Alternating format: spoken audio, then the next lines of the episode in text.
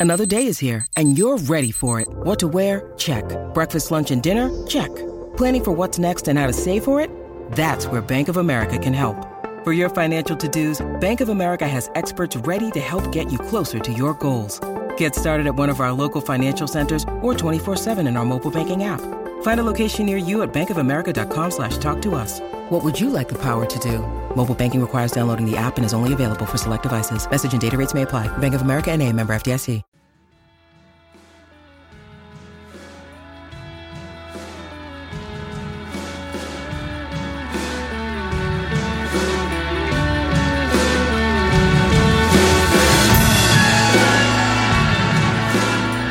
We're recording the podcast over the next few weeks at Sixes Cricket Club.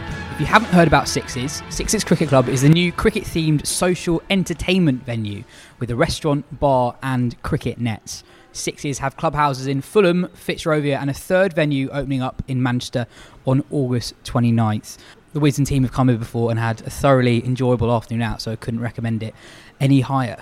Anyway, on with the show. I'm Yas Rana, and today we've got a slightly different panel to usual. Ben Gardner's off hosting duties. We've got friend of the show, CricViz analyst Ben Jones with us, as well as Tailender Felix White, who has a new book out later this week. It's always summer somewhere. We'll be talking about that later in the show. I've watched very little cricket in my week off, so you guys are going to have to do even more of the heavy lifting than usual. We'll start with the big news of the week. Ben Stokes is taking an indefinite break from the game with immediate effect. Managing Director of England Men's Cricket Ashley Giles said Ben has showed tremendous courage to open up about his feelings and well-being. Our primary focus has always been and will continue to be the mental health and welfare of all of our people. The demands on our athletes to prepare and play elite sport are relentless in a typical environment, but the ongoing pandemic has acutely compounded this. Spending significant amounts of time away from family with minimal freedoms is extremely challenging. The cumulative effect of operating almost continuously in these environments over the last 16 months has had a major impact on everyone's well-being. Ben will be given as long as he needs, and we look forward to seeing him play cricket for England in the future. Ben, Giles alludes to the challenges of the last 16 months in that statement, but with a schedule that awaits England's all format players and the schedules they've had for the last 16 months, this is almost inevitable. Yeah, well, because it was interesting because this, this news broke just after the pod. We recorded the pod last week, and on that show we discussed the fact that the IPL had been uh, scheduled for five or six days after the England Test finish, and then to finish two days before the T20 World Cup starts. Like no, nothing, nothing gets cancelled these days. Everything gets postponed, pushed down the line. And you know, we we know these environments are unsustainable, but basically they've been like, they'll in a way, they'll sort of have all the noises about you know players can say when they're feeling, not, you know, when they're not feeling great, and they can. Uh, uh, you know, that be as understanding as possible. Uh, but the actual things that could properly make a difference to you know how long these players are going to be able to play for and and that sort of thing is the is just playing less cricket, and that's not what's what's happening or what's going to happen. So yeah, it was inevitable, uh, but it is, it is it is good that Stokes has been able to feel that he can say this and can drop out on the eve of a, of a big series. That that is a, a, a step forward, I suppose. But it's the causes of it are uh, I don't think going to get fixed anytime soon. I think. Mm. In, in a statement, Giles said our primary focus has always been and will continue to be the mental health and welfare of all our people. And I kind of agree with you. If that really was the case, you wouldn't schedule quite as much cricket as it has been. I remember particularly that South Africa series last year, um, kind of squeeze in off the IPL before a really long tour to Asia. Kind of felt like slightly unnecessary. Um, Felix, you're obviously close to one member of the England squad. Um, do, you, do you think the public have that accurate an understanding of just how hard it is living in bubbles, team environments, Well- etc. in time of COVID? It's an interesting point, and I, I actually think maybe they do. I think the response that I've seen everywhere has been like 100% forgiving of the situation, and I think that's uh, that would be very different, for example, from what happened with Michael Yardy even or Trescothick even a few years ago. So I think actually, I think people, I think the public generally do. I haven't heard one voice saying things you would have done a few years ago, like he's bottled it or whatever, all that kind of stuff. So they prob possibly do. Um, I don't know if that's how. I haven't actually read the statement of what it, what he said. Is it is it a family thing, or he wants to be at home, or It, it- I think it was un, uh, uh, unspecific. I think it said to prioritise his mental well-being, but and they, and they all spoke of him wanting to uh, rest his left finger, which I think has, inju- has recovered as it would like after being broken. And I guess those two things can feed into each other. I guess if you are feeling a bit like if, if you're mentally not 100% for whatever reason, and, you- and you're also then not fully confident in your body's ability, then, you, then that's two things that are going to affect. Like th- those two things can feed into each other, I guess. Yeah, I thought that was quite an interesting angle to it all. Um, because you don't want to speculate too much on what's going on behind the scenes. But I saw a few people, no, as, as Felix said, very few people were critical of Stokes' decision. But I saw a few people maybe questioning the fact that they'd almost thrown in the idea of his finger being injured as well to like just double things down a little bit to be like, well, he's not feeling great and he's a little bit injured. But I think you're right, is that actually for a professional athlete, your, uh, your mental health is linked intrinsically to your body and to how you can perform and do your job. And we all know what it's like in any walk of life professionally. If you're not at your peak doing your job, then that creates knock-on effects. And yeah, they are they are clearly linked. So getting Stokes back physically well is obviously tied to getting him back mentally ready to go and go and play cricket whenever for whoever, wherever in the world, and whether that's while the pandemic's ongoing and we're still living in bubbles, or whether it's after that. Maybe he won't feel that he's comfortable coming back into that environment until things have changed. And personally, I, I can understand that completely. I've not had to do any bubbling, and I know people who have speak about it very differently to those who are looking from the outside. Yeah. And whilst there is clearly that public uh, affection for Stokes and kind of trust that he's he's not bottling it, and there's an understanding about mental health that I think we've all gained and improved upon in the last few years. It's quite hard to it, I, I, think it's, it's quite a nice reflection of where English cricket is that uh, we're, we're okay to say, yeah, our best player, just go and take your time. Go and take that time away. And sometimes it takes these big events for us to realise how far we've come in terms of the conversation. We can all, you know, hypothetically witter on about, well, you know, we're all doing, we're all much more understanding. But like, yeah, Ben Stokes decided he doesn't want to play for England for a summer, and everyone's gone, yeah, that's that's all right, that's mm. fine. You and do I, that. And I know you guys talked about it on last week's show about the, the possibility of players pulling out the ashes. But I, I, was speaking to someone last week who was in a bubble, um, and it really, a, it's really difficult. But I, I, don't think I really understood how difficult it is now that society is actually opening up. Last summer, when no one could do anything, I think it was slightly less taxing in a way that it is now when you come out and you know you come out for a couple of weeks and everyone's you know everyone's kind of gone back to their normal lives. Being stuck there, not being able to see your family for such a long time is just really really difficult. I think we all feel a bit like that as well. It's like it's a different challenge, not nothing to do with cricket, but like when it was you know we're all in this together and everyone's doing the same thing all over the world. It feel it feels one thing and it's a different challenge when you're seeing different people in different situations acting differently. So yeah, hopefully gets back to full fitness and full mental well-being as soon as possible from a cricket point of view. But also, I'm glad that he feels able to take take that decision and take I, as long as he needs. I think that's the point that Ben's made there. I've I've had it just completely non-cricket related where now we've come out of lockdown, even if I've gone to see friends or been playing like really low level club cricket, when I'm walking around the corner, I think, oh, I don't think I want to do this actually. Like, I don't want to be here. And there's something in your body, like from the sort of traumatized year and a half we've had, that's telling you that. When I've turned up and said it to people, everyone's like, I'm exactly the same. And so if you put on top of that, playing for England in test matches, I think the general consensus will be that everyone completely understands. 100%. Ben, from a cricketing point of view, the test series does start this week. Ben Stokes' absence is, is enormous for the for the series. How, how, firstly, how, how do you think England will go about trying to replace Stokes in the eleven? Well, there is just one thing on that that I think is linked to the discussion of how the ECB have handled that and just overall uh, how they look after their players, I suppose, which is that they deserve credit for how they've handled the Stoke situation. But in well, in an ideal world, there'd be no pandemic. Uh, but in a in a slightly more ideal world, it would be just Moeen Ali coming in and playing number seven as the you know the, the, the world class rounder that he is.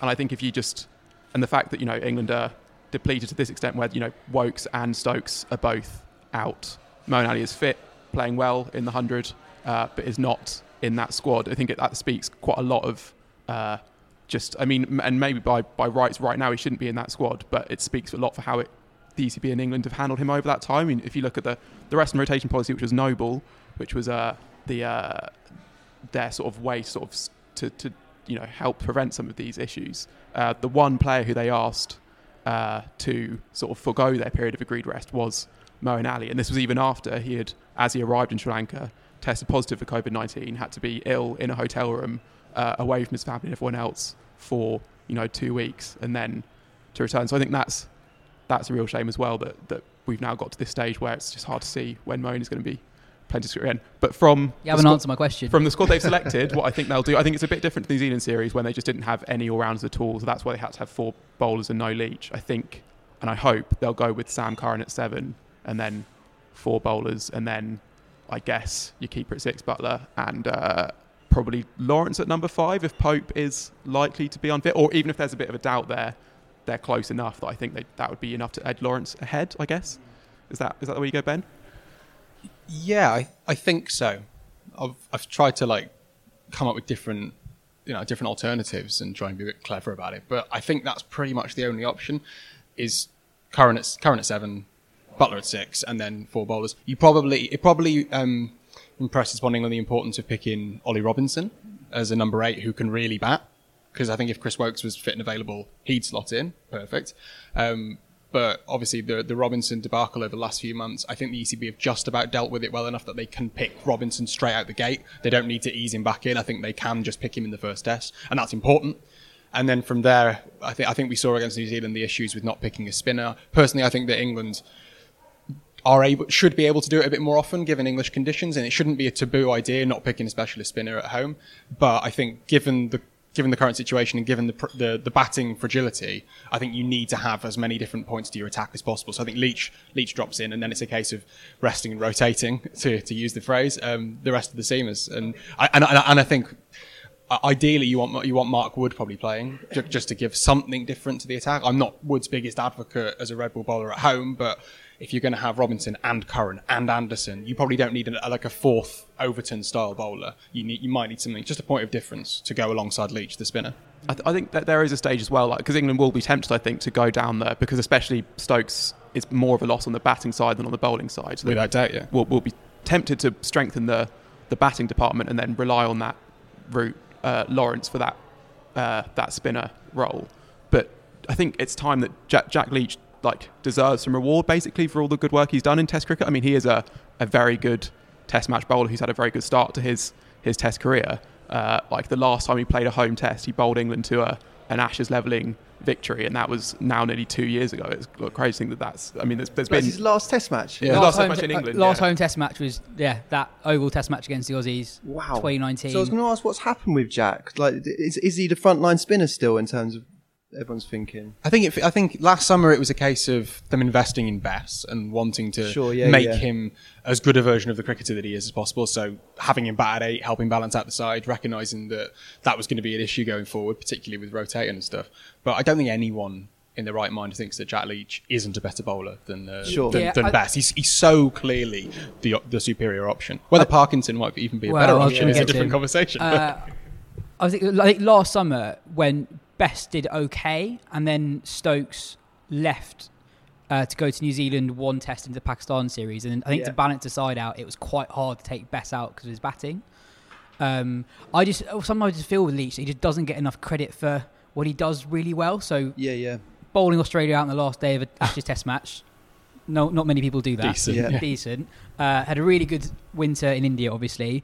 Um, but also, like even when he took a six for against Surrey in the county championship a few weeks ago, it's like I was going to say that was a internet goes crazy. wasn't it? Yeah. Everyone goes crazy when Ashwin does it the next day, but Yeah, Leach right. did even better the day before. Yeah. There is probably Um, a technical argument that Leach is a better bowler in helpful conditions, um, and that's I, I don't think that's not to you know to criticise him. He- He's a fantastic bowler in helpful conditions because he's so methodical and he's so accurate, and he just doesn't bowl any bad balls.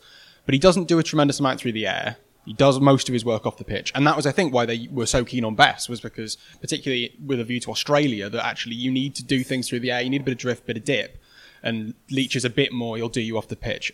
I think they'll be encouraged by the fact that the weather's been so outrageously hot that actually English pitches, they've talked about wanting to prepare for the Ashes and create these hard batting friendly tracks. That might actually suit Leach a bit better because if it's going to break up, it's going to spin a little bit more.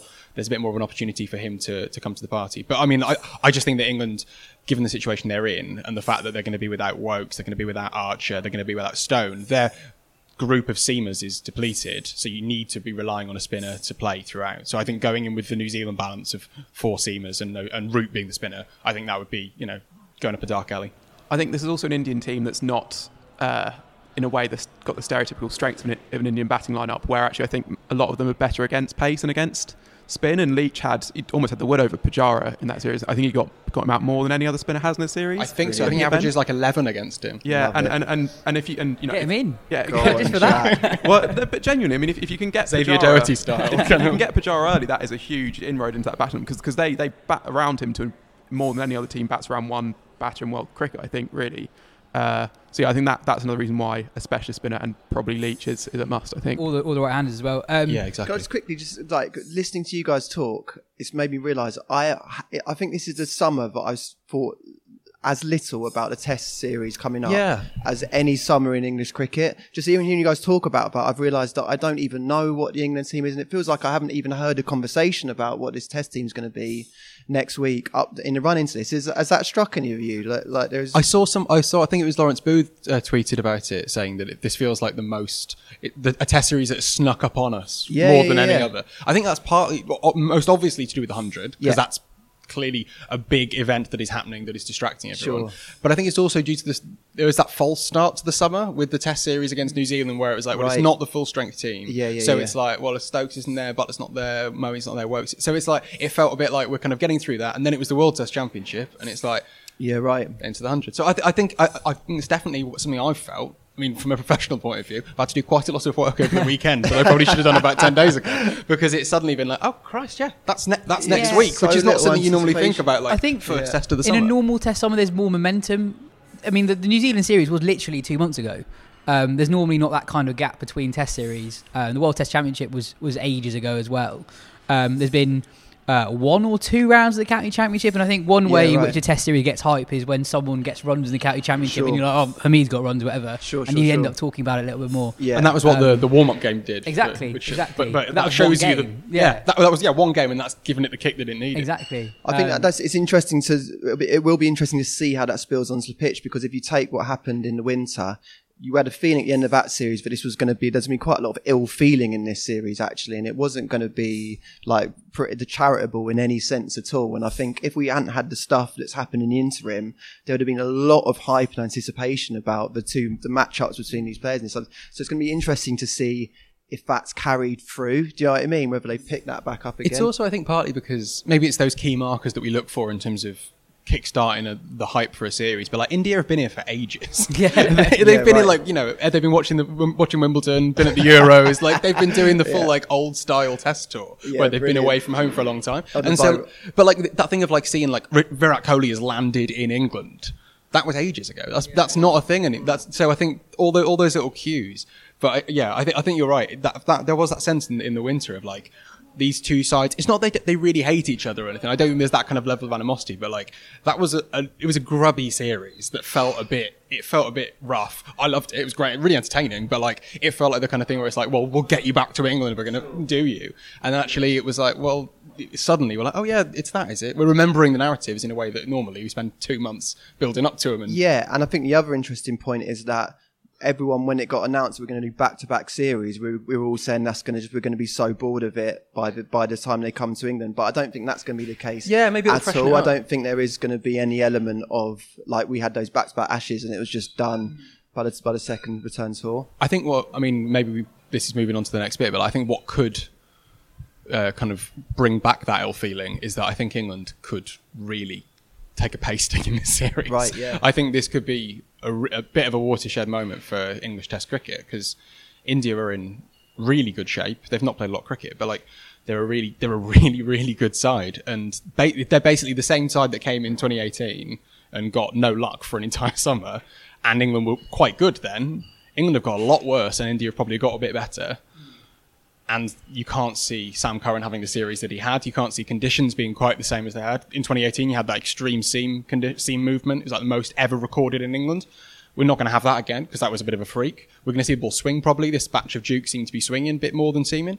So the conditions are going to be a bit different. But I think what we let, us not beat about the bush. India are really good and England are not very good. In, England can't really bat and India have a lot of very, very good bowlers. Just because ja, uh, Jadeja and Ashwin are bowling you know, a Trent Bridge rather than in Chennai, they're still going to be a real handful. And I think I, I, if I was if I was England, the Stokes dropping it out dropping out has tipped it for me. I thought England would have won three two. Maybe two one with a couple of draws or whatever if Stokes had played, but he's the the guy that balances the side and he's their best batsman. You take that out, I think England, I, I think England are in a really worrying place. Not not not to like be overly emotional about it, but I just mean like from a practical point of view, you look at it and you're like, I can't see how they compete.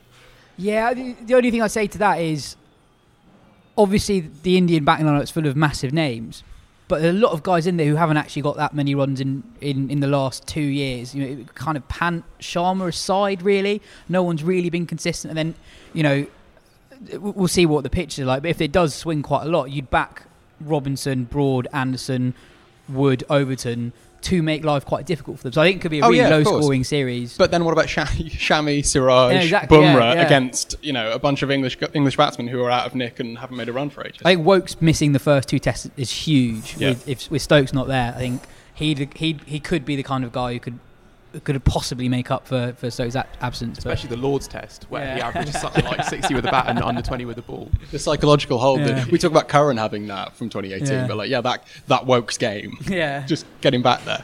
They should Uh, just, they should they should make him fit, make him be fit for that. Just you know, weekend at Bernie's style. Just get him out there. I think a weird amount depends on Rory Burns from an English point of view for this series, in that like R- Root obviously is the one that you look at that line and think like he's the one that's got to have a huge series, but his home record in basically last since he took the captaincy or just the summer after the captaincy is just not. It's not. It's not elite. Basically, he averaged about thirty, whereas his, his away averaged about fifty in that time. So that's the big drop off. Whereas Burns is, so he's had a bit of an up and down time, but he looks now kind of in as about as good a form as he's, or at least before the big break, had a, looked as uh, his form was as good as it kind of ever been. And he's always, but he's always been that player who kind of gets 80s pretty consistently, like, but but, but doesn't like.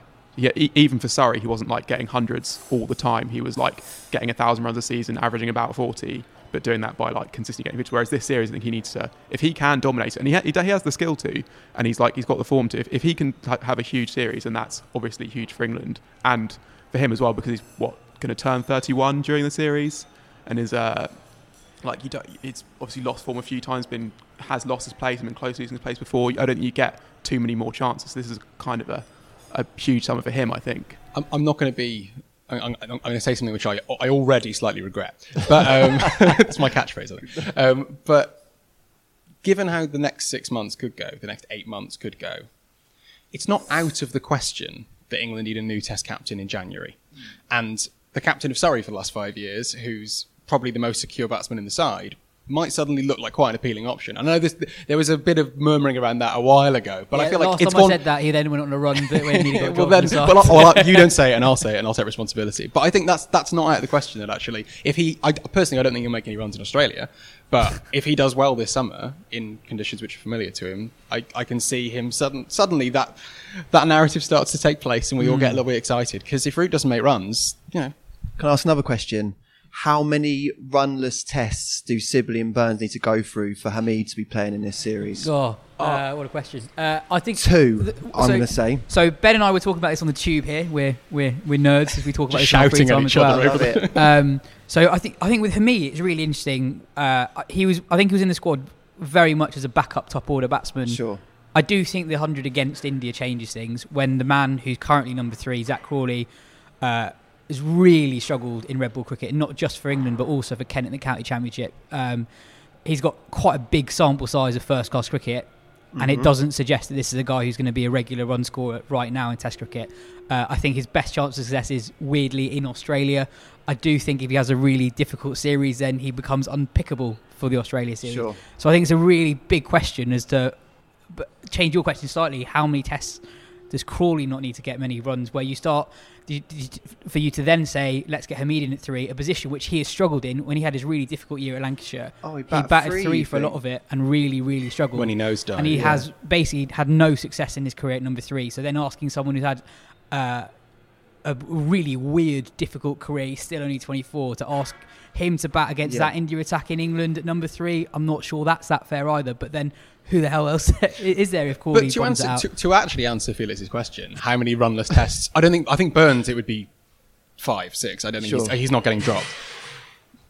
But if Sibley has two ropey tests, Yeah. just the nature of being an opener against that Indian attack, you can be exposed four times very quickly, Yeah. and it, you can be all of a sudden in all sorts. And I think at that point, Hamid becomes a really compelling option, particularly because of the rhythm. I know that Hamid's not as much of a blocker as people made him out to be when he first came through, but like you bring him through as like a he's essentially playing the similar role of the guy who's just going to see off the new ball. I think that's that's probably his route into the side. But yeah, I mean, one of, we were saying on the tube the idea that Crawley, part of the reason why he's being given so much rope is because no one else wants to bat three. Literally, no one else in England is Sure. a number three apart from James Bracey. They brought him in, and he was seemingly a laughing stock for playing, you know, two tests against the world number one attack, and he struggled. Guess what? He's a good player, but and I hope he comes back at some point. But I think that's that's the issue is that the most obvious route into the side is number three. Right. Get Hamid in there. We'd all like to see him, but do you want to be yeah triggering a guy who really struggled in that role and has clearly had a quite a roller coaster over the last two years? Yeah, I think one thing with Sibley is that for, he has slightly, he has less credit in the bank than Burns, but also if he does struggle,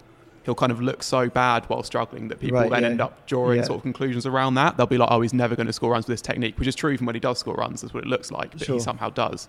Uh, I personally would pick Hamid at three for the first test. I think the the, the Crawley thing. I think I think it, I think this this is a symptom actually of the disjointed summer that we've talked about because at the end of that test series against New Zealand, he was unselectable. Like his feet were going nowhere. He was like he was like he wa- wasn't playing. So it's any- Crawley. Crawley, yeah. yeah. He, he wasn't. Is that what I said? It's not like you to criticise Crawley. Yeah, well, that's the thing. But but, but like he, he he was like playing with like absolutely no conviction, and it looked it looked as much meant as it did technical, but neither looked hugely good. And like all that's happened since then is that time has passed. Really, he's got like a, a few runs in white ball cricket, doesn't have a, any red ball runs to speak of. Like there's there's no reason really to think that like that those issues have, have disappeared. Like all that's like maybe England will give him one test because like maybe it is just a, a bit of time away and some white ball runs that he needed, and, and they, they really like him, and I can see why. Maybe that is what they'll do. But I personally, because I think Hamid is more likely to make runs in the first test than Crawley is, so that's Yeah. why I pick Hamid. Basically. What do you think Keep- about keep- Hamid at three, g-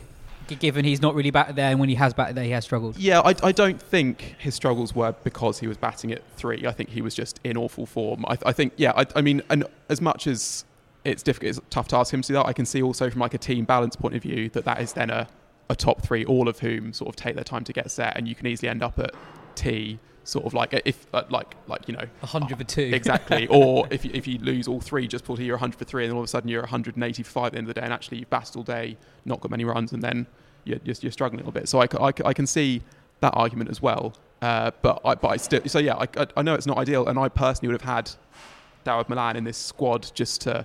Uh, I mean, I know he hasn't played a huge amount of red ball cricket, but I think that again, if you're looking at the guys most likely to make runs in that top order, I think it would have been him. Uh, but uh, with the squad they've got, that top three for me is the one that is going to most reliably setting in the platform. I know exactly what you mean about that kind of one pace top three. That is, it is an issue in some respects, but I also think that everything works a, a hell of a lot better if Root's making runs and Root's in form because then suddenly the amplifying effect of that top three, yeah, fine, be hundred whatever for, t- for. Just make sure you get through, see the see the first forty overs off, and then we'll we'll let Root come in against the spinners and dominate. I, I did some. I'm writing something on Root at the moment, um, probably for you guys. Um, since the start of 2019 at home, Root averages 31 but specifically averages 12 against good length balls in that time. That's not very much. It's not very much. It's it's not as bad as it sounds, but it's it's really bad.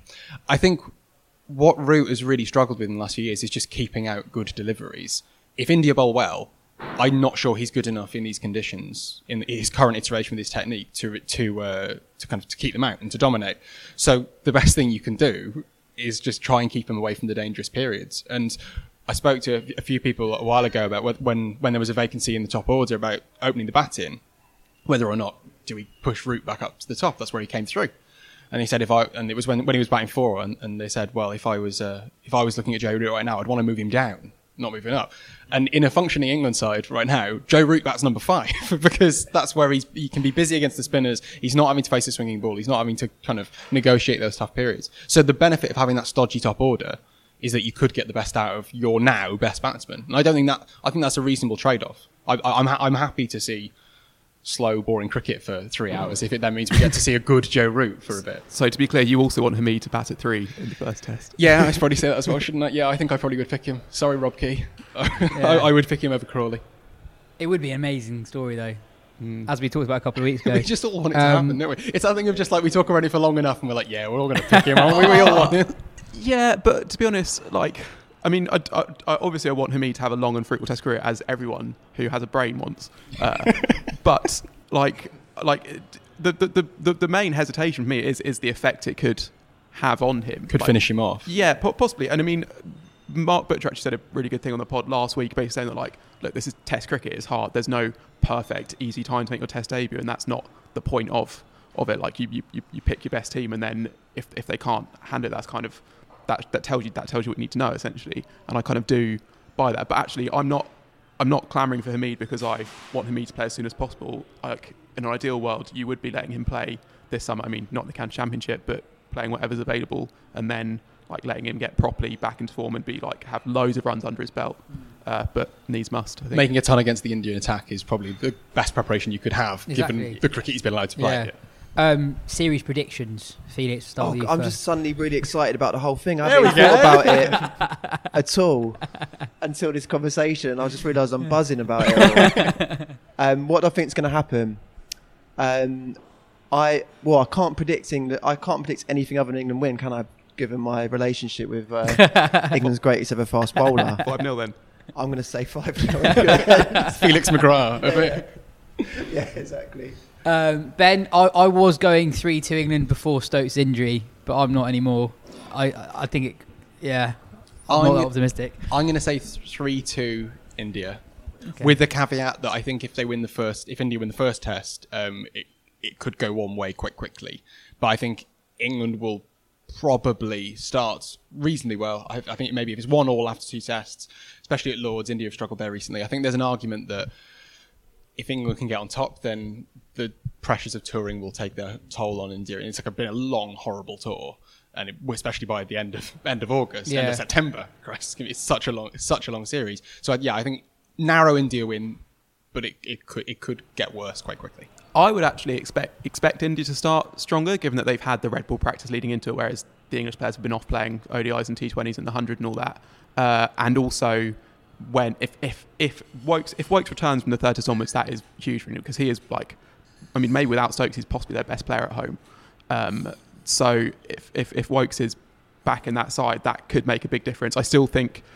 I'll go two all, I guess, just to, to make it. Um, Where's the draw coming from? The, the one thing we also say is that I don't think there's been a top six bat in the summer in England that have been so defined, have such uh, responsibilities and roles, like really clear roles as the Indian top six. And I think we haven't seen a test team like that for a very long time, actually, bat in England. So just for that alone, how we deal with them and just seeing them bat every week, I think it's going to be a really beautiful thing Yeah, because we don't get that often, do we? When teams tour, there's always three and four not truths batting here, da, da, da. but they're so set in stone, aren't they? And they're so different in what they Hmm. add to the side, I think. And they're already just like legends of the game. So I Yeah. think just them being in front of us every week is just something to really look forward to. It reminds me a little bit. You're talking about Aliyah, how grooved they are and how kind of they know all know their roles, and obviously a few injury doubts, but basically they all know what they're going to do. It reminds me a bit of you know when Australia had that period where they only ever lost very, very, very occasionally at home, like last 15 years. But actually, if you looked at when the world number one visited Australia, they normally won. So it was like when England went out there in 10 11, when South Africa went out there a few years later. When good sides went to Australia, they won. And whilst we talk about England's record at home, they've not always played, th- th- rarely have sides been arriving at the right time in a cycle. And we've seen that New Zealand arrive at the right time in a cycle and they batter England. You know, if you can batter someone 1 0, but they did. I think India are maybe at that point where like they are just everyone knows their role. There's a, the selection debates are the selection debates they have every single time. It's like, do we pick Siraj or Ishant? You know, do we go Jadeja at seven? They know everything about their team. It's just whether or not the individual players can can you know define the legacy by standing up on this occasion, which I I, I think they will. I think I think they're too good for England. the, the, the one thing that I uh, that I would say just from a, uh, a hope if, if you're a hopeful English fan listening to this and getting a bit downbeat, the one thing is is that Jasprit Bumrah's form has not been as all conquering as it was before. He had a I think it was a back injury at one stage, and he's come back from that and not been quite the same force. Now you know that that could be temporary. This might be the the series that gets him back into it, but that's a little something to cling on to that maybe there are just like that, that there are there are although you can look at the names in that Indian lineup and you're right it's it's it's, it's almost akin to when it was like a you know Sehwag, Dravid, It Tendulkar, reads like Laxman, doesn't yeah.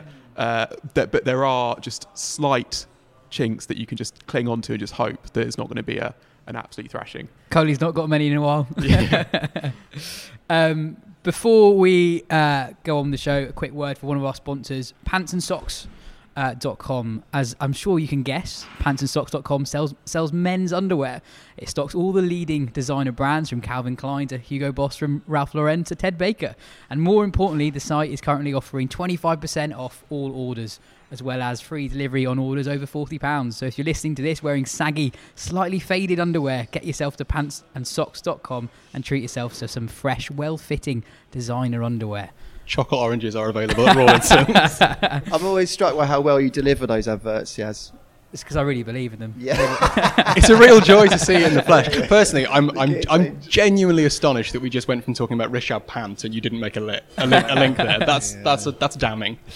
Um, anyway, the, the 100 rages on. I'll kind of run through what's happened the last few days since the last um, show. There was an absolute thriller at Lords last night. Tymal Mills and Chris Jordan clawing Southern Brave back into a game that seemed lost against London Spirit at Lords. Elsewhere in the men's comp, the kids did the business for Birmingham Phoenix against the Trent Rockets. Kiwi Finn Allen blasted a 23 ball 43. And then 19 year old Somerset batsman Will Smeed hit a 13 ball 36 which is pretty cool. Uh, the Oval Invincibles are no longer invincible. They succumb to a lovely little innings from Harry Brook, who's enjoying somewhat of a breakout summer in white ball cricket. He's the leading run scorer in the men's competition so far.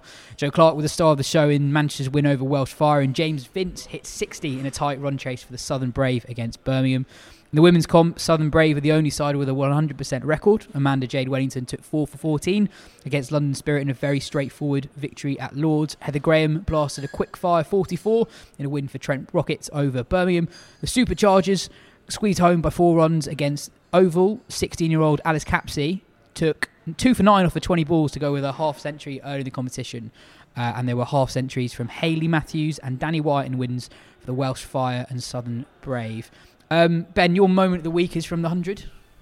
Yeah, it was from um, Southern Braves win last night, or, or what? I can't remember. Was it last night? Yes, last night. Yeah, it, every it's on every day. Who knows? Um, but it was from uh, from the final knockings of that innings as, as, Southern managed to somehow squeeze it. You know, invoking the spirit of Middlesex for, letting Spirit collapse around them. But Tymal Mills managing to basically single-handedly win a game, bowling the penultimate over or penultimate set um, of the game, um, and then allowing Chris Jordan to come in and, and, take all the glory by defending 11 off the last over. Um, I just think it, it's exactly what Tymal Mills needs to get into the England World Cup side. I, I tweeted it at the time, but like Tymal Mills just single-handedly won a game against Eoin Morgan in a white ball contest, bowling at the death, improbably securing victory. If he doesn't get in the squad now, he's never going to get in the squad. I just think that the way he's going about his business in this tournament, I'm a big fan of his anyway, and so I probably didn't need much persuading. But he's bowling really quickly, and he's nailing his Yorkers, which is a new addition to his armoury. He didn't used to bowl Yorkers; that was his whole thing. He normally just bowled back of a length into the pitch. The fact that he's still doing that, but adding in Yorkers as well, I just think it makes him a really versatile option. You've got, you know, the left arm, left armness, the pace, and the fact that he can bowl in different ways, different pitches. You know, I, I wouldn't. I'm no longer scared of him rocking up at Sharjah and just getting absolutely destroyed because people just pick him up over the short boundary. I think he's versatile enough now, and, and I think uh, a lot depends on his fitness, obviously, because he's he is fragile. But if he's if they think he's fit enough to go, and thus be in a squad and be relied to be part of the group, then I think he plays.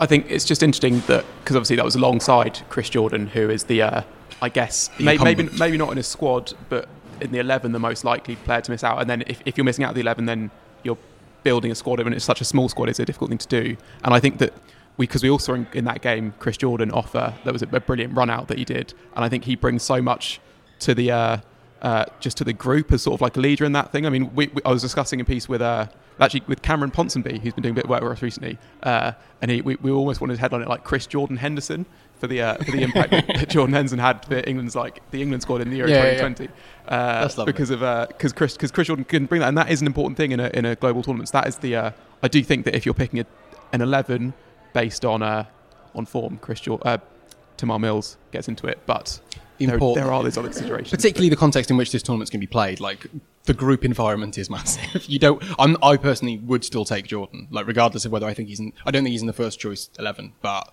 because uh, I think Tymal should be. But Jordan offers so much and covers enough bases as well. And yeah, like I say, he's, he's literally the best T20 fielder in the world by like every metric. like, why would you, you know, if you can take an expanded squad, you know, there's room for a Jordan. Felix, we've had, we've had quite a few questions about the 100. People are still obviously talking about it, especially on, on Twitter. Um, Nick Look Beale, fear just Nick Beale asks, just what are your impressions of what's worked well and not worked well in the hundred so far? How have you enjoyed the Um, competition? so well, far? yeah, I don't know. I'm slightly cross-eyed by just all the conversation about whether it's good or bad. To be honest, as we all are. But I was at the, um, I was at the first game, the women's game, and I was really struck. I was in the crowd, and I was really struck by the fact it was not an atmosphere I'd experienced at cricket before, other than the Women's World Cup final at Lords, which isn't a coincidence. And I really, it like in that ground, in that moment, I was really into it. I really understood it. I really felt. Um, like it was a really comfortable, lovely atmosphere, and I, I feel like we are missing that in cricket games actually a little bit. And just seeing loads of young girls celebrating and really engaged in the cricket, I was I was really excited about it. And the next day from home, I watched the men's game, and I, f- I felt like it kind of worked. I felt like I under having like been slightly semi mocking about it in the build up. I thought the way that you read the runs and wickets and stuff like that, I did understand how that can be a little bit more computable. And especially with my girlfriend as well, we were watching some of the women's games at home. It was very interesting to see how she engages with the women's games in a different way than when she's watched all the men's cricket with me, where she just glazes over. She was actually asking like, "Oh, what's happening here?" And she was sort of getting into the game in a different way. So I think just for that reason alone, I think that's good enough that it's really worked in one sense for hundred. I like most short form cricket. By now, I don't know what's going on anymore. I haven't been paying enough attention to, but it's the same with T20 cricket. Apart from a World Cup, sort of lose track of who's winning and who's losing. And I think everyone's a little bit like that, probably from the outside. I think there isn't that focus on like what are the standings in the groups and all that No, kind of thing. what does Southern Brave need to do to qualify? I don't Yeah. think anyone is other than like really inside the world are, are, that fussed about that. But knowing you can turn a TV on and there's cricket there happening and it's good cricket because cricket like that always is good. I mean, you can't really argue with it. Even if that was, even if those were the reasons or not that it was put together in the first place, you can't really argue that it's an, it's a cool thing. I think. No, hundred percent, hundred percent. Ben's. I wanted to ask you kind of what you thought about some of the law changes we've had for the hundred. So, in particular, five ball overs, uh, ten over, uh, 10, 10 balls at one end. Uh, what what do you think that the impact of those has had, if at all? Do you like them? Would you like to see them in other T Twenty competitions?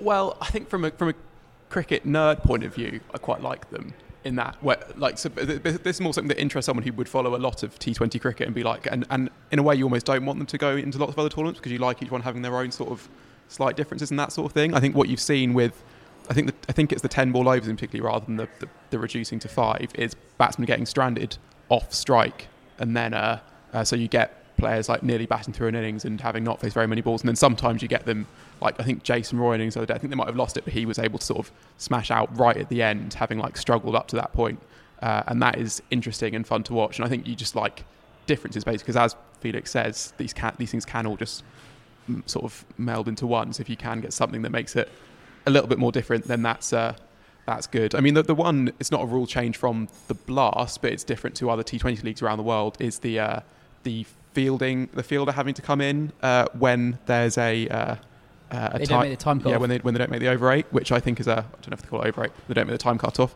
um, and that I mean it's it's interesting.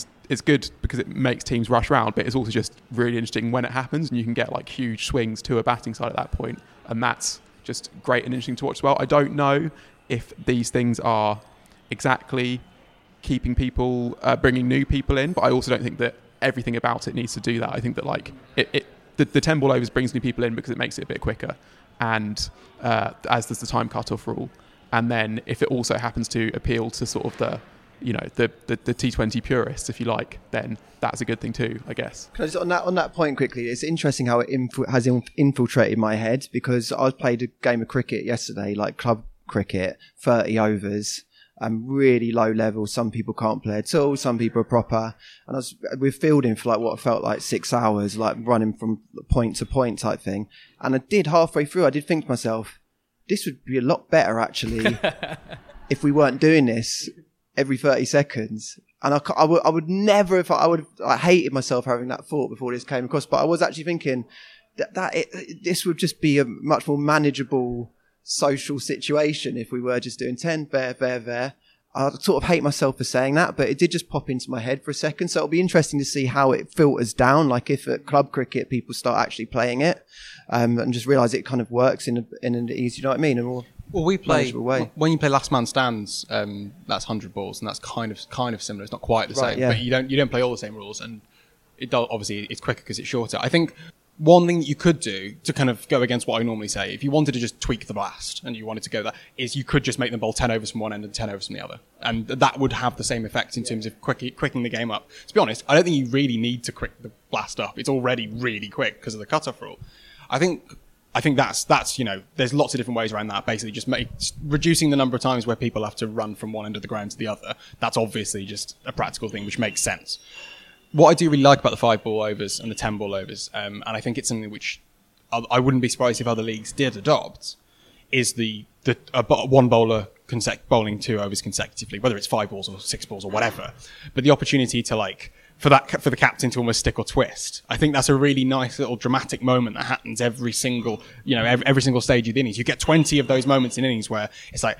Okay, does Eoin Morgan, you know, or, or does um, Lewis Gregory bowl Rashid Khan out now, or does he? And actually, the opportunity for him to just really double down and increase the pressure. what I I think think? that's, I think that's massive. I think that's been really exciting. Dan, that made me think of just, I mean, you said that, that made me think about baseball, where you want to get a reliever pitcher on and you've got to work out, is he too tired or do we go one more, like with him? And that's a really, really like huge facet of baseball that actually makes it really interesting. And actually, people, yeah, and, and it's, it's, it's a good example because people often use baseball as the example of just like, oh, why T20 cricket's rubbish. They're just whacking it. It's like rounders. But actually, like, these sports are nuanced as well. So, like, just because it's shorter format and there's more sixes, you still need to pay attention. I, and I, I, what I really liked as well is that I've, you know, that I've gone through the numbers a little bit and there's actually not, there's no consistent pattern yet as to like, if you bowl another five, the bowler dominates, or you bowl another five, the batsman don- dominates, or the batter dominates. You don't. There is no kind of clear advantage that's come through yet, which is good. Because if it had gone in one way, then it'd have been like, okay, well, this rule is skewing things too far the other way, which I know Yas is about to say. That, no, that, that but, but I think, that I the think that's interesting. that's interesting that numbers say that. I I've felt watching it, so I really like the new rules from um, kind of piquing my interest. I, I've enjoyed kind of wondering how different tacti- different captains are going to negotiate the new rules.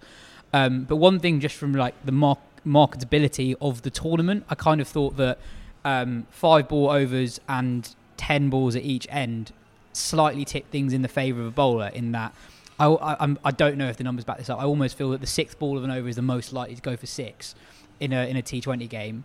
Um, and that if you if you if you have a spinner bowling ten balls against a couple of batsmen who aren't great against spinners, for example, that can change things. The thing about batsmen being stranded on strike, Crawley basically carried his bat and only faced 40 out of 100 balls um, last weekend. So that that I- all, all I think basically is that for a new tournament, you want it to be as run friendly as possible. I just think that new fans are going to enjoy 180 versus 180 more than 140 against 140. But from an actual cricketing point of view, I think it's been fine and actually been something that gives regular cricket fans something new to be interested in. I just wonder what new cricket fans will be Do you, do you, do you like, all you guys just interested to see how you feel like, because obviously a everyone's got their stance and publicly saying things, but do you feel like ins- people that actually inside cricket watch every day, are, are people feeling like, oh, it kind of works, or is it still completely split? And I think I think there's the divisions are still there. Right. I think partly it's because a lot of the um, a lot of the journalists and media people who are extremely against it have essentially like taken the hot taken the, the the week off or taken a couple of weeks off because they're pr- almost protesting it. So I think Right. the anti coverage has naturally fallen away a little bit. And I don't think that's necessarily because the feeling's fallen away. I think Yeah, it's the, I think it's just yeah. because practically these people aren't on the desk. But I also think that it was it's it's obviously just so much easier to get people on board with really good cricket matches than it is with the idea of really good cricket matches. Sure. We're like, oh yeah, it's going to be really good. Sunil Narine's going to be bowling to such and such, and it's going to be amazing. And it's, there's going to be full crowds, and it's going to be you know mums and kids, and it's really it's going to be really fun and a different vibe and a different feel. Tell people that, and they're like, yeah, well, maybe come back in a, in, in a year. Suddenly, when it's actually happening, I think the people who are on the fence, or people who just aren't even like on the spectrum of the debate, just slightly removed from it, like yourself Yeah. to an extent. Yeah. It's like, yeah, I, I can go with this a lot more easily than just having to like pick a side and pick a tribe and be like, I'm pro hundred, I'm anti hundred. It's like I'm pro cricket. I just like watching cricket on a, like on a Friday night. And Yeah, it doesn't yeah, matter yeah. what the format is. Yeah, I, I'd also say that most of the people who are against the competition still thought the cricket would be great. They still think they still thought that yeah, people yeah. would watch it. I think it's more about. I know there's some some. I, I disagree. there, there, there, are, there are some people who, who I, but I think it's a minority that actually thought the cricket was going to be bad and the tournament was Sure, actually. yeah. I think it's more about the impact having a different eight-team based competition in the middle of the summer, what that has on the county championship, yeah, the county you. structure, the test team, etc. Got you. Um, And none of that's think- changed, so- Yeah, and that, none of that's changed. And to And be honest, it's you really won't good see or the, really bad, they won't exactly, change their opinion on exactly, and, and you won't really see the long-term effects of this. I mean, the long-term effects. I don't think you'll see the effects of this possibly for quite a long time. I Yeah, think. yeah, yeah. Um, yeah, got you. I, I would just say one thing about the uh, uh, what, what you were saying about, about low scoring games versus high scoring games. I think I think the thing that makes a cricket tournament succeed is that the the games are good, basically, and the games have been good so far. And I think sometimes you can take uh, a bit of you, you, you can accept a bit of extra complication, like in the Big Bash with the power surge rule, uh, or like uh, if, if it brings like an extra benefit, basically. So people talking about like the, the 10 balls at one end, that, that is an extra complication, but it brings extra benefit in that it makes the games a bit quicker. Uh, bowling 10 balls in a row is a bit of an extra complication, but if it creates moments of drama and moments of tension, I think that's a good thing. And I think that that is, I mean, that it's one of those things that you can only see I mean, you, you probably because you might have just been lucky so far to get as many close games as there's been. Uh, but I think we're going to see at the end of the tournament if, if there have been like as many close finishes or they keep having the same ratio as they do now, I think then that's that has to be seen as a, a success of the rules that they've chosen. I guess. One last thing, because Yas is going purple in the face. I one thing I've I, I really was pro about before the tournament, and it's something I think about with all these leagues, whether it's the IPL, the CPL, whatever. The thing, one of the things that is fundamentally really good about them is that is the the idea of scarcity, the idea that there's one game a day or two games a day, and you can watch every game, and you can't do that with the Blast. And Ben's written very eloquently in the past about the idea of like the you know like super, um, like Gillette Soccer Saturday, but for the Blast, and the idea of that's trying to add some narrative to a tournament where, where you've got constant games. But I think that we've seen these examples of like players who just would have gone under the radar. Like Harry Brook is not an incredible example because he's obviously going to be a star, and everyone knew he was going to be a star because of the way he's played in age group cricket. But suddenly, everyone's watched Harry Brook bat three or four times on live TV. They've seen him whack, whack a six. It's not on a live stream. It's not on a fixed camera. It's with all the. It's with the commentators. It's with Kevin Pietersen. It's with Michael Appleton commentating over him. I think that's that's not necessarily part of the, the that's not necessarily a pro of the hundred per se, but these tournaments more generally they create these moments. And I said when we spoke before the series, uh, before the tournament, I, we, you asked me what would constitute success, and I said if you have five or six moments across the series, across the summer, which are like proper water cooler moments, and we've had a couple already. We've had Brook destroying destroying him up at Headingley. We've had um, Benjamin. Benjamin, like on yeah, within the first couple of Capsey. days. Capsey was is a great example. Uh, Rodrigues. We've also had the Hales versus Stokes thing. That was such that, that could have, that could that game could have happened in the blast, no question. You know, not so you know pretty good at T20 cricket, but it didn't happen as the only game that was on a Monday night where everyone's tuning in. You don't get that. You don't get those narratives circling. I, yeah, I, I think for that exact reason, I think it's already a tick in the box. There, there are flaws, and as you say, those flaws aren't going away. But I think it's delivered on what it promised to, um, probably in a positive and negative sense. Um, I'm just going to run through the other news uh, from the World Game in the last week before we get to, to Felix's book. Um, Australia and Bangladesh are set to meet for the first time in a bilateral T20 series tomorrow, um, with their four previous matches have only ever been in T20 World Cups. In the Royal London One Day Cup, Nick Gubbins scored 131 and then took 4 for 38 with his part time leg spin, having only ever taken one professional wicket before for Hampshire against Sussex. Ben, what's your moment of the week? Uh, my, my moment of the week, uh, it was a, a weird moment because with press releases from Sri Lanka, they always take like kind of a while to sort of come into your inbox. Often they go into your spam and you see like someone tweet, but sometimes it's like you're trying to work out if it's like genuinely true or not. And there's a lot of reports that circulate this kind of thing. So I sort of, sort of saw some tweets and was like, no, that can't be true. And then went and like looked through my spam folder and was like, saw the research. Oh, that is true. So the, uh, the th- three cricketers who sort of broke the biosecure protocols, that's Danushka uh, Gunathilaka, Niroshan Dickwella and Kusal Mendis on their tour of England have been banned for a year from uh, from playing international cricket and with another year suspended. Uh, which is which is, I mean when you consider It's a bit harsh, isn't it? I mean when you consider the sort of the furore and the out the uproar uh, uh, the uproar and the outrage that was at Jofra Archer sort of going home for 20 minutes during the, the test last time and he and he missed a test match Yeah. and that was the outcome of that to miss a whole year that is absolutely enormous that's that's like What is it? All crickets? uh, yeah, so, so They're also banned they've from been banned all from domestic cricket. cricket for six months and from international cricket for a year. Yeah, it's It's, almost it's the definition of draconian, isn't yeah, it? It's just like it's like And I mean, It's I mean, just a bit harsh, isn't it? it is, it is a bit harsh. Yeah, that's that's a good way to put it. Yeah, I mean that you know, for, there's, there, are there going to be two World Cups in that time, or at least one. Uh, it's, it's yeah, not not good for Sri Lanka's chances as well when they when they kind of need all the players they can get. Uh, I mean, because I was t- talking to someone who had a, a Sri Lankan overseas pro at their club. Uh, this summer, and they were sort of like saying, like, you must be pretty close just getting emergency call up at this point. Anyway, moving on. Uh, Felix, you have a you have a book out this I week. do, which you suggested should be my moment of the week, but then I thought that might be deeply egotistical for my book. And coming yet here we are. And here we are. yeah, here we are. But I might, might just make clear that it's not my moment Okay. of the week. Okay. I've not said mine, so it can be my moment Oh, of the week. sure. Okay, Um, thank you, mate. So the tagline is a matter of life in cricket. Um, when you when you started writing it, what did you try and set out to do? Uh, yeah, I, when I started writing this, I started writing this a couple of years ago, and the idea at the, to begin with was, as tailenders has, start, has, has sort of ended up becoming. By the way, I'm very taken back to being on a cricket podcast that's actually about cricket because ours is definitely not anymore. But it ended up tailenders ended up being like all roads started to lead but lead back to me being like, this is how it feels, how cricket feeds into your life, and this is how it feels, and this is how it runs alongside mine. So the idea of the book really, at first, was that I, I kind of imagined it as like high fidelity, but using cricket as the thing rather than records. So I'd sort of stop off in, in a memoir style, and at each moment where cricket had foreboded something about my life or articulated something, I'd explain it and then meet the cricketer involved, and then their recollection sort of spins the story out whichever way it goes. So the cricketers involved have been Phil Tufnell, trying to get Alan Wells for when he walks off during his only test match and says sorry into the lens of the camera. And I feel like as a 12 year old kid, he said sorry to me. um, so we like, we, we go over that and he like, he says, yeah, that I was saying sorry. It's not to you, but to my children and that kind of thing. Uh, who else? is it? Chris Lewis, Adam Hollioake, Atherton Hussain, Kumar Sangakkara, Jos Buttler's in it, Simon Kerrigan about his test.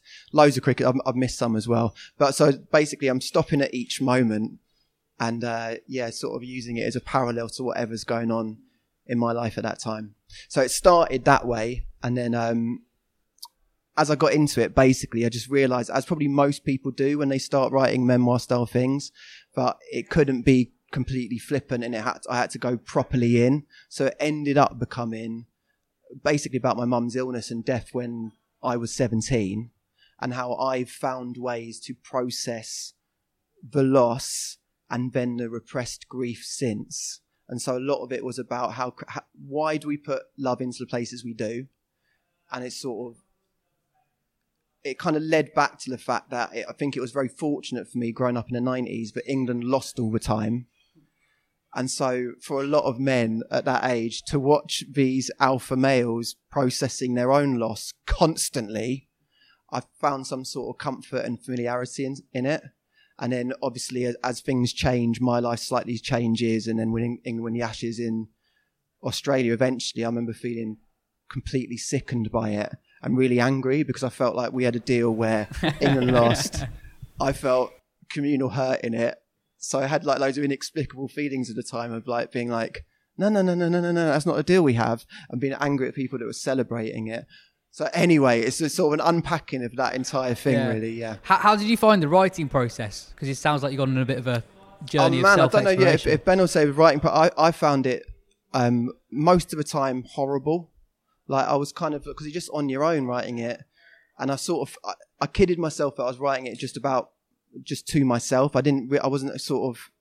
I was pretending to myself that no one was going to read this. So there's loads of very personal stuff in here, which now I feel even as I'm talking to you, I want to run to that warehouse and burn all the books that are going to get sent to people next week, um, because put almost everything in my life into it.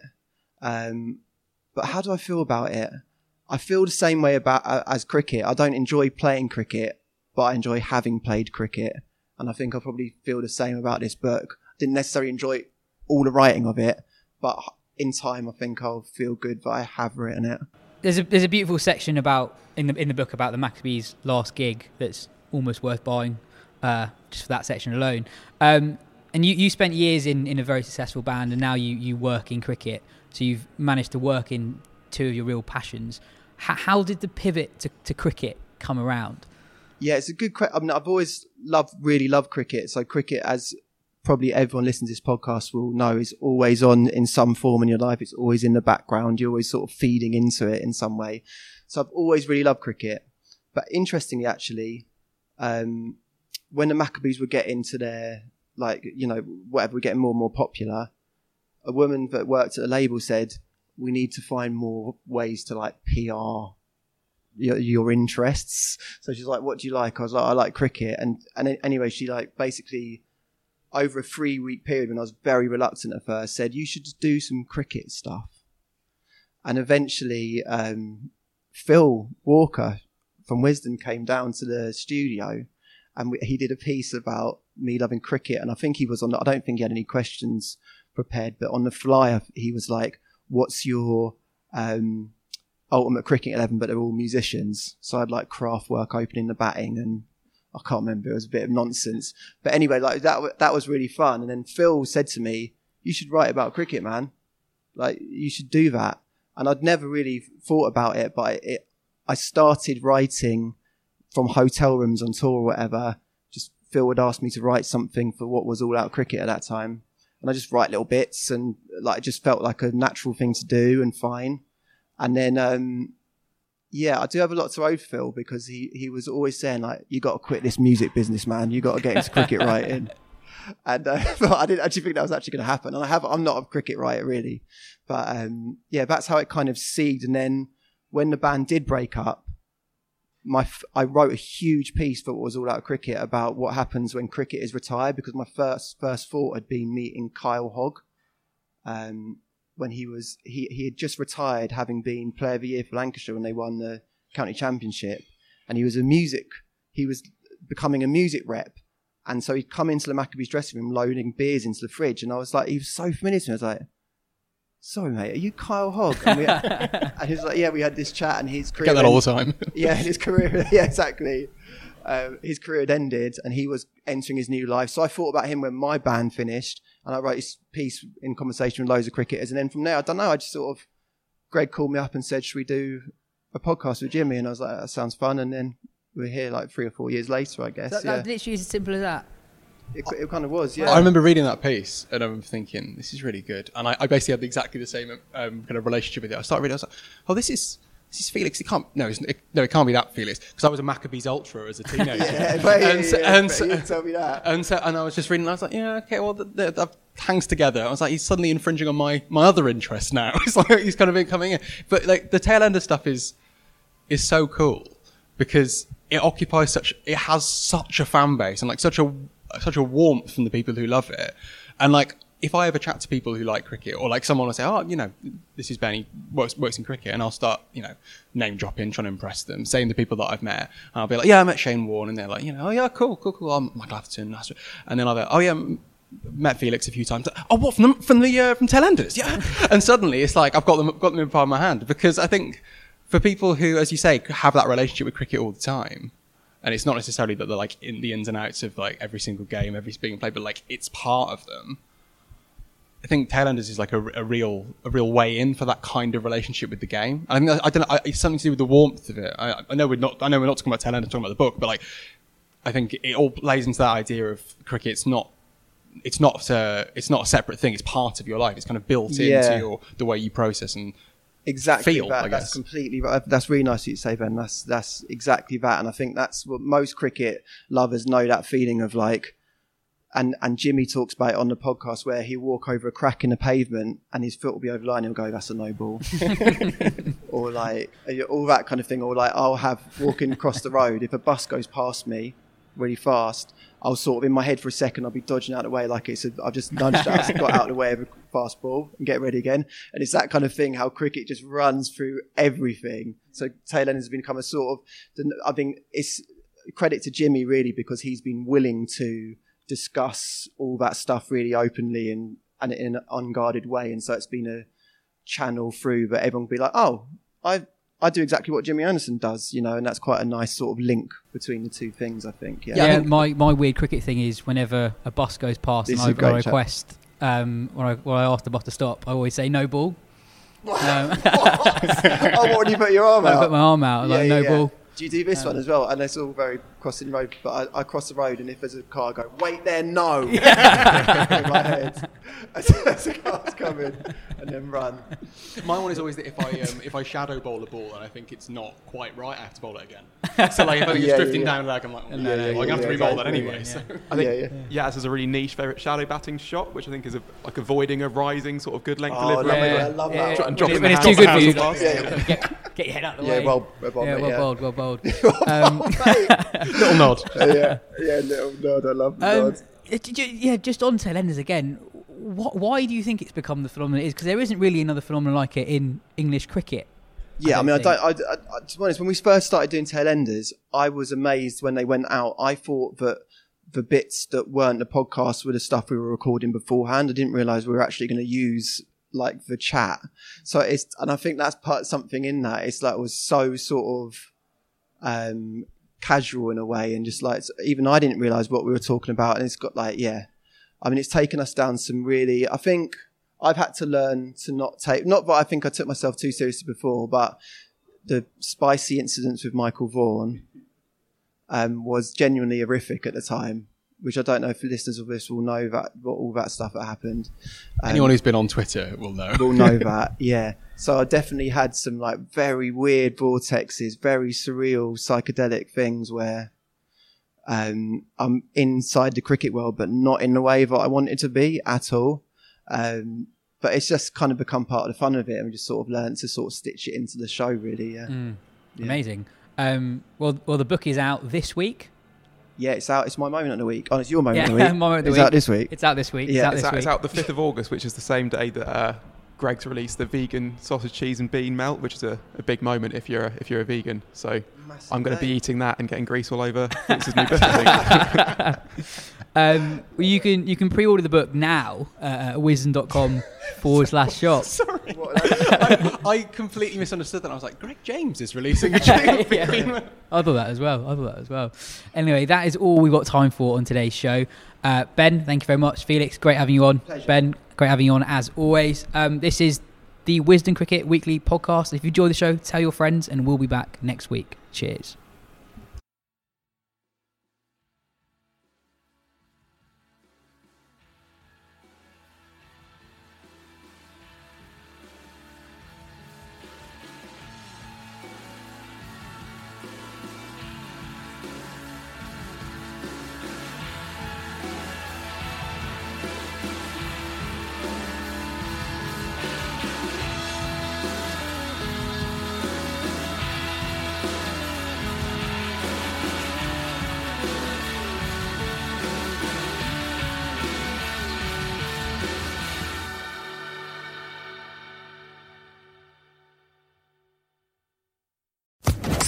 Social Podcast Network.